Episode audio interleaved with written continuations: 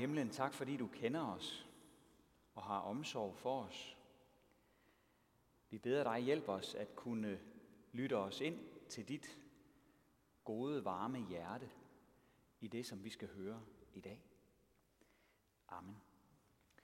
Dette hellige evangelium skriver evangelisten Matthæus.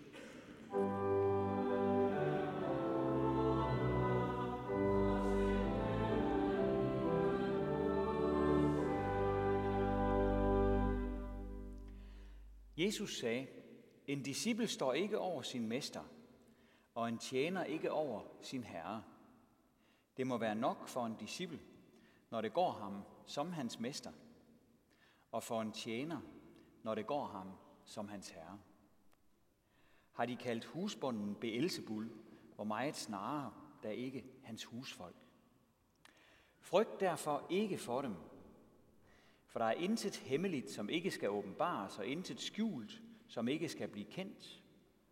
Hvad jeg siger jer i mørket, skal I tale i lyset, og hvad der viskes jer i øret, skal I prædike fra tagene. Frygt ikke dem, der slår lægemet ihjel, men ikke kan slå sjælen ihjel. Men frygt derimod ham, der kan lade både sjæl og læme gå fortabt i helvede. Sælges ikke to spurve for en skilling, og ikke en af dem falder til jorden, uden at jeres far er med den. Men på jer er selv alle hovedhår talt. Frygt derfor ikke, I er mere værd end mange spurve. Amen.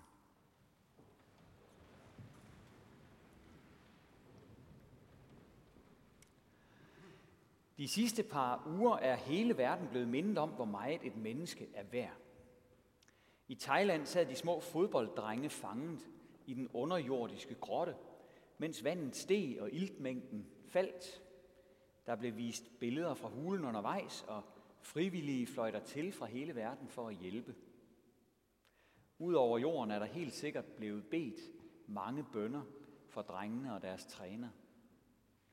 En hver har jo kunnet forestille sig, hvordan det ville være, hvis man selv eller en af ens kære sad fanget på en så vanvittig måde. Og hele verden glædede sig, da det lykkedes at få reddet flokken ud. I dag fortæller Jesus os om menneskets værdi. Vi må endelig ikke tro, at vi er ligegyldige individer i en stor grå masse, som vrimlen i en myretue eller en eller anden ligegyldig fugleflok. I er mere værd end mange spurve, siger Jesus, og løfter dermed også sløret for, at ikke engang småfugle er ligegyldige for Gud. De er jo også skabt af ham, og der er åbenbart ikke en spurv, der falder til jorden, uden at Gud er med den. Så meget desto større værdi har hver eneste af os. Det er en tragisk udvikling i vores del af verden, at et menneskeliv ikke længere regnes for at være særlig meget værd. For 45 år siden var Danmarks des, Danmark desværre forgangsland i den udvikling. Siden da har vi kunnet afbryde et lille barns liv, mens det er på vej i sin mors mave. På sæt og vis gik vores civilisation til grunde, da det blev vedtaget for det med, at det er forkert at dræbe et barn, som er på vej, det er en almen menneskelig indsigt. Det er ikke engang et specielt kristent synspunkt. 500 år før vores tidsregning, før Jesu fødsel, skulle en nyuddannet læge love i sit lægeløfte. Jeg vil ikke gøre skade, og jeg vil ikke forårsage en abort. Sådan skulle de gamle grækere sige i det den hippokratiske ed, det græske lægeløfte. Og det var altså 550 år før Grækenland fik besøg af apostlen Paulus for første gang. Med andre ord selv, hedningerne vidste med sig selv, at det ikke var rigtigt at tage det lille barns liv. Det blev de naturligt ved med at stå på mål for, efter at de var gået over til kristendommen, og Vesten holdt fast ved, at mennesket er mere værd end mange spurve, helt til langt op i 1900-tallet. Ændringen, som kom i 1973, er kommet til at koste vores land dyrt. Vi mangler omkring 800.000 danskere.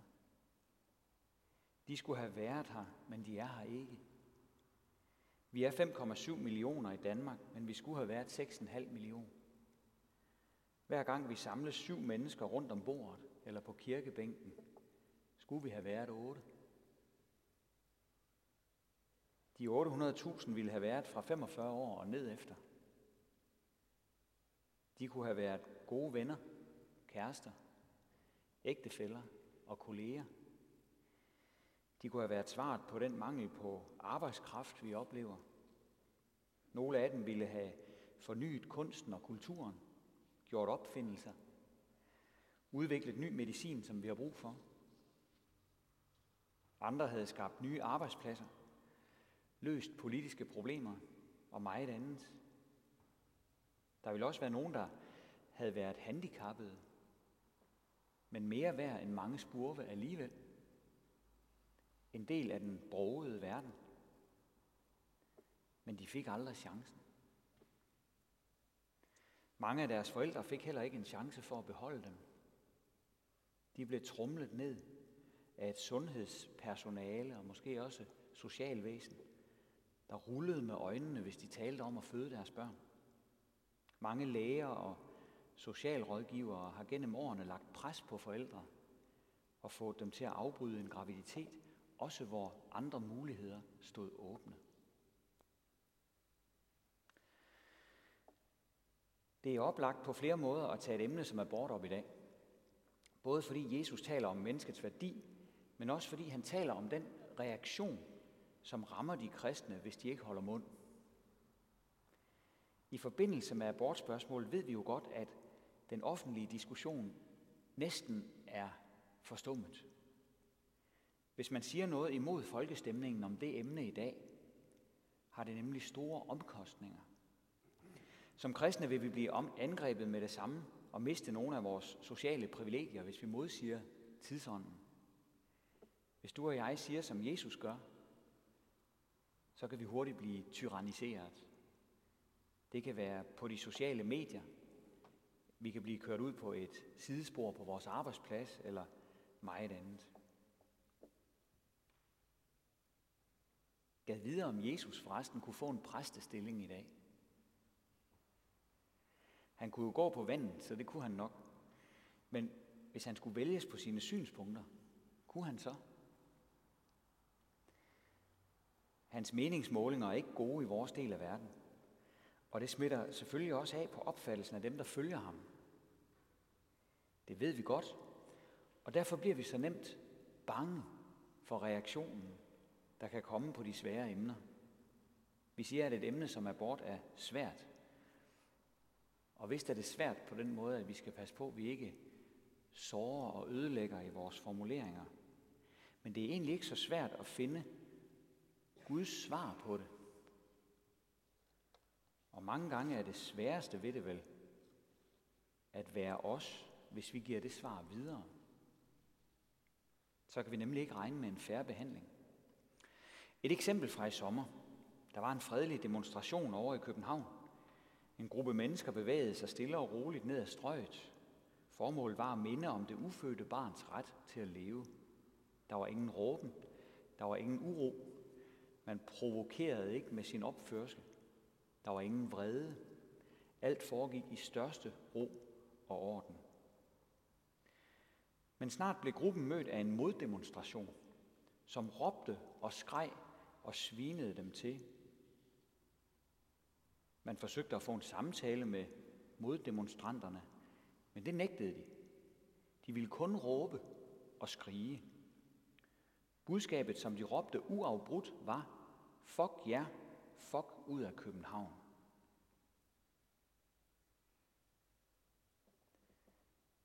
Dagen efter var han, der havde dirigeret råbekoret, citeret i en stor avis. Han udtalte til pressen, at de, der havde gjort opmærksom på retten til liv, havde en forfærdelig retorik. Og det var altså efter, at han selv havde brugt sin eftermiddag på at brøle ukvemsord, og havde nægtet at tale med nogen af dem, der havde et andet synspunkt end han selv. Som disciple må vi forvente at få samme behandling som vores mester, siger Jesus. Det må vi være forberedt på. Når mennesker banner af Jesus, så vil de også bande af dem, der tror på ham og følger ham. Siger du noget offentligt om Guds vilje med livet, vil du ofte opleve at blive uretfærdigt behandlet. Ligesom Jesus blev uretfærdigt behandlet. Han kom til sit eget, men hans egne tog ikke imod ham. På samme måde vil vi som kristne opleve at blive marginaliseret eller udstødt af de sammenhænge, som vi naturligt hører hjemme i. Men det skal vi være forberedt på. Jesus taler helt åbent om, at sådan vil det være. Og han klæder os på den måde på til at møde udfordringen ved at minde os om, hvor højt Gud sætter os. Vi er slet ikke ligegyldige eller værdiløse, som mange nok vil sige. Når vi tror på det, som han har sagt, og giver det videre til andre, så er vi ude på en vigtig mission. Det kaldes at være lydig mod ånden, som vi hørte det i den anden tekst fra Romerbrevet i dag. Lydig mod ånden. For et stykke tid siden havde jeg en samtale med en person, som ikke ville finde sig i, at vi mennesker er syndere, sådan som der står i Bibelen, at vi er. Jeg vidste om den, jeg talte med, at han allerede havde gjort stor skade ved at fortælle opdigtede historier om vores menighed, og at han var i fuld gang med at gøre endnu større skade. Og mens jeg snakkede med ham, så hørte jeg pludselig mig selv prøve at glatte ud på noget af det, som Jesus siger højt og tydeligt. Det skammer jeg mig virkelig over. Der var jeg i hvert fald ikke lydig mod ånden. I stedet for at forkynde sandheden, så begyndte jeg at fortynde sandheden. Måske kender du den samme fristelse. Hvis vi bare lige vil lave kristendommen en lille smule om, så kan vi flyve under radarhøjde. Man siger jo, at den, der lever stille, lever godt. Det er bare ikke vejen for et kristent menneske. Vi skal ikke leve i frygt for andre menneskers reaktion. Vi skal ikke lade os kue af en bølle, som ham jeg talte med. Vi er med i Guds kirke på jorden. Og den skal dødsrigets porte aldrig få magt over, siger Jesus. For det er Gud, der er den stærkeste. Og derfor er det i virkeligheden ham, vi skal frygte. Det er egentlig pudsigt, som Jesus vender tingene helt på hovedet i dag, i forhold til den almindelige måde, vi plejer at tænke på. Den normale forestilling er vist, at hvis Gud findes et sted, så må han da være sådan en uh, ufarlig bedstefar, der skal beskytte os for alle ubehageligheder. Det er da ligesom det mindste, han kan gøre, eller sådan. I stedet får vi at vide af Jesus i dagens tekst, at det er den gode Gud, vi skal frygte, og at vi ikke kan regne med at slippe for ubehagelighederne. Hvad ligger der så i, at vi skal frygte Gud? Vi skal frygte ham, fordi han kommer og holder dom over verden. Gud vil rydde op i ondskaben og forfølgelsen en dag. Han kommer at dømme levende og døde, som vi sagde det i kor lige før i trosbekendelsen. Og det er han den eneste, der kan. Derfor er det også ham, og kun ham, der kan dømme til en evighed i helvede. Helvede, er det ikke, øh, er det ikke sådan et sted, hvor djævlen er chef og hygger sig med at pine folk? Sådan en forestilling fra de gamle kalkmalerier. Måske er det sådan noget, der fremgår af kalkmalerierne, men det er i hvert fald overtro. Helvede er et evigt liv uden Gud. Det er en evighed i tomhed, hvor vores skaber har vendt sig bort fra en. Bibelen fortæller klart og tydeligt, at djævlen selv skal ende i helvede. Så han er på ingen måde chef der. Kun Gud holder dom om de ting. Men du og jeg, som er evige væsener, evige væsener, vi står også i fare for at havne uden Gud og uden håb. Det mennesker der har ignoreret sin skaber, vil til sidst blive ignoreret af ham. Og det er altså ikke noget, som nogle sure præster har fundet på. Det er noget, som Jesus fortæller os om. Den Jesus, der tog de små børn i favn. Han taler om det den ene gang efter den anden i Nye Testamente. Og hvorfor gør han det? Det gør han for, at vi skal undgå at havne der. Det er altid pointen, når Jesus taler om det. Han vil ikke, at vi skal havne der. Han vil redde os. Han vil give os evigt liv i stedet for evigt død. Til sidst, jeg tror nok, at jeg selv samtidig har tænkt, at øh, lignelsen med spurven, eller eksemplet med spurven, er sådan en sød lille historie, Jesus fortæller. Sådan en slags forsikring om, at en spurv aldrig vil ramme jorden, for Gud er jo med den. Så griber han også os, og så bliver vi forskånet for alt det onde her i livet. Sådan lidt en, en lille sød glansbillede historie. Og det er helt sikkert, at Gud mange gange holder hånden over os. Og det skal vi takke ham for, og det må vi også bede ham om at gøre. Men det, som Jesus minder os om med spurvehistorien i dag, er noget andet. Han forsikrer sine disciple om, at spurven vil... Han forsikrer ikke sine disciple om, at spurven vil undgå at ramme jorden. Han siger, at spurven falder ned, men at han er med dem, mens det sker. Det er meget vigtigt, at vi lægger mærke til det. For hvis vi tror, at livet som kristen er sådan en slags flyvetur hen over alle vanskelighederne, med Gud som det konstante sikkerhedsnet mellem os og alt det svære, så tager vi altså fejl. Og så vil vores tro også falde sammen, ligesom et korthus, når vi møder noget ondt. Når der sker noget ondt med os. For så holdt Gud jo ikke, hvad vi troede, at han havde lovet. Som en sagde engang, jeg nægter at tro på Gud, for jeg er så vred på ham over, at min bedstemor er død. Bedstemor var død af alderdom, 90 år gammel.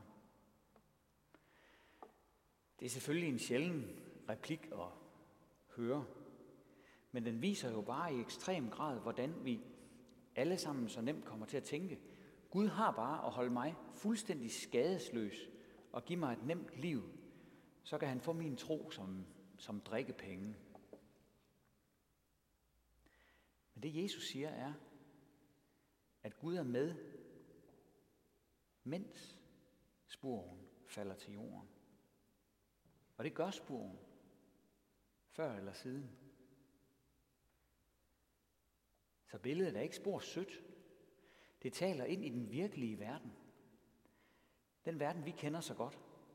Her, hvor vi falder til jorden, fordi vi dør. Eller fordi andre dør. Her, hvor sygdom eller psykiske problemer slår os i gulvet. Her, hvor vi mister og lider. Lige her, midt i virkelighedens verden, lover Jesus os, at Gud ikke vil forlade os, mens vi falder. For han elsker os. Måske tænker vi på ham som en assistent, der skal bære os rundt på en pude. Men nej, nej. Han er den hellige og ophøjede Gud. Han er den, der har skabt os. Og som kender hver eneste af os helt til bunds.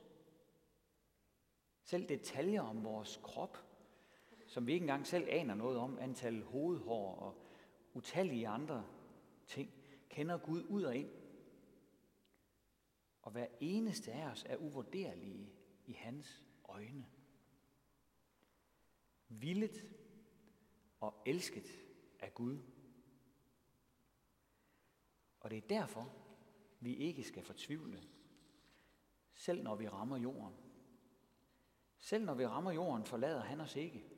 Selv når livet bider i os, og vi går i gulvet med et brag, er han hos os.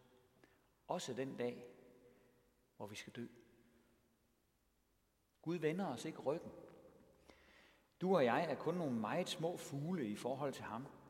Men der er ikke en eneste lille fugl, der falder til jorden, uden at Gud er med den. Og for ham er vi mere værd end mange spurve. Ære være faderen og sønnen og helligånden, som det var i begyndelsen, så altid, nu og altid og i al evighed. Amen. Og lad os rejse os og højt i kor med apostlen tilønske hinanden, hvor Herres Jesu Kristi nåde, Guds, vor Fars kærlighed og Helligåndens fællesskab være med os alle. Amen.